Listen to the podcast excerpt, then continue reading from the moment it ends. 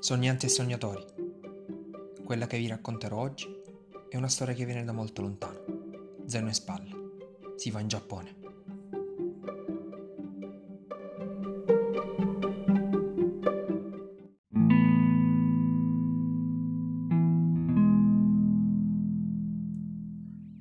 Questa leggenda viene da molto lontano.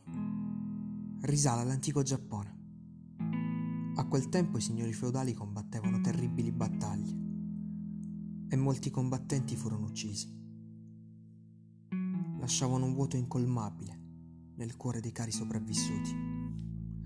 A quel tempo si sa, la pace era impossibile, perché non appena un conflitto finiva, un altro ne iniziava.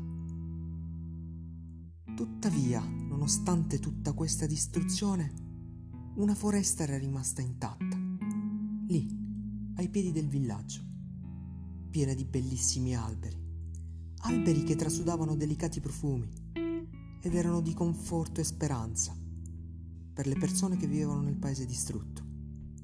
Nessun esercito, nessuna guerra, nessuna battaglia aveva avuto il coraggio di danneggiare questa meravigliosa opera della natura.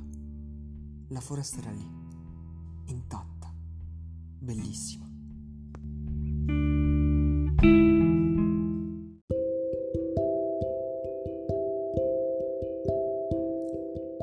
La foresta appariva bellissima, di una bellezza disarmante, rigogliosa, lucente, ma proprio lì, nel mezzo, c'era un albero, tra tutti gli alberi, che non sbocciava, non fioriva.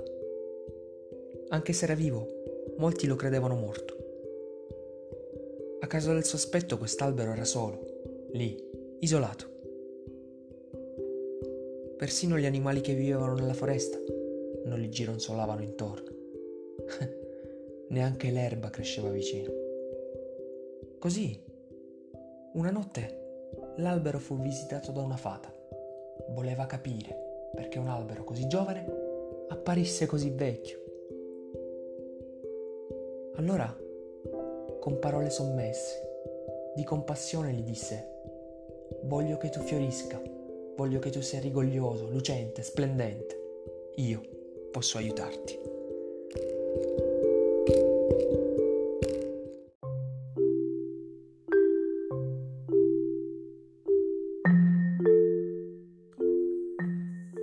La fata disse che l'incantesimo gli avrebbe permesso di assumere la forma umana ogni volta che lo desiderava. Tuttavia, se dopo vent'anni non riusciva ancora a risvegliare la sua vitalità, sarebbe morto immediatamente. Così l'albero accettò la proposta e si lasciò trasportare dall'idea di poter assumere la forma umana. Approfittò di questa opportunità e rimase a lungo tempo nella forma di un uomo per provare le sue emozioni, nella speranza che avrebbe trovato qualcosa che lo avrebbe ispirato a prosperare. Tuttavia, l'inizio fu molto difficile, perché tutto ciò che lo circondava era guerra, dolore e odio. E ben presto tornò ad essere un albero per moltissimo tempo.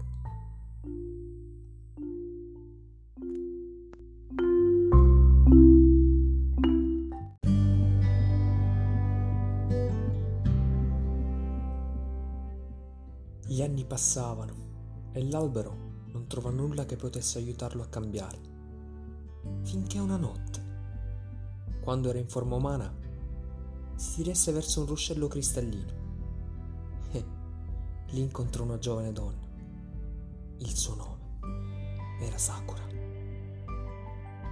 L'albero, che ancora era un uomo, rimase incantato dalla sua bellezza e decise di avvicinarsi. Sakura era una persona molto simpatica e gentile e per rispetto lo aiutò a portare l'acqua fino a casa sua, che si trovava lì, nelle vicinanze. Si sono parlati e hanno dimostrato grande armonia. E non solo. Hanno parlato anche di come la guerra stava distruggendo i sogni di molte persone. Sakura così gli ha chiesto il suo nome. Lui ha risposto Oiro, che significa speranza. I due col tempo andavano molto d'accordo, fino a diventare amici intimi. Si incontravano ogni giorno e facevano tante cose insieme. Chiacchieravano, cantavano, leggevano poesie. Beh, si divertivano. Si rese conto che il suo sentimento per lei stava diventando sempre più forte, perché ogni volta che si separavano volevano vedersi il prima possibile. Così un giorno Oiro decise di parlare dei suoi sentimenti, perché non riusciva più a tenerli dentro di sé. Inoltre, ha anche parlato di chi era veramente, un albero, che non riusciva a trovare il suo scopo e sarebbe presto morto, perché non poteva prosperare. Al che Sakura fu molto impressionato dalla confessione di Oiro e non disse nulla, non proferì parole.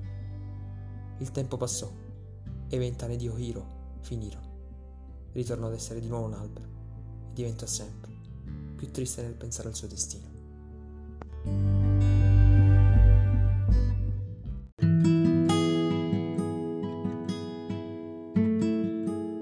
Tuttavia, un pomeriggio, quando Hiro non se l'aspettava, Sakura si avvicinò al suo fianco, lo abbracciò e gli confessò tutto il suo amore non voleva affatto che il suo grande amico morisse o soffrisse. In quel momento la fata apparve e disse a Sakura, devi scegliere, o rimani qui, o ti unisci a Oiro e diventi un albero per sempre. Sakura pensò molto, si guardò intorno e ricordò tutto il dolore, tutta la sofferenza a cui aveva assistito ogni giorno Sapeva che non l'avrebbe potuto sopportare ancora troppo a lungo. Quindi scelse di unirsi a Oiro e diventare così un albero. E così fu. I due sono diventati un albero solo e iniziarono a prosperare insieme. Diventarono uno degli alberi più belli della foresta. Il nome Sakura significa fiore di ciliegie e da allora il loro amore profuma tutti i campi del Giappone dimostrando che il vero amore può prosperare anche nelle situazioni più negative e risvegliare la speranza di.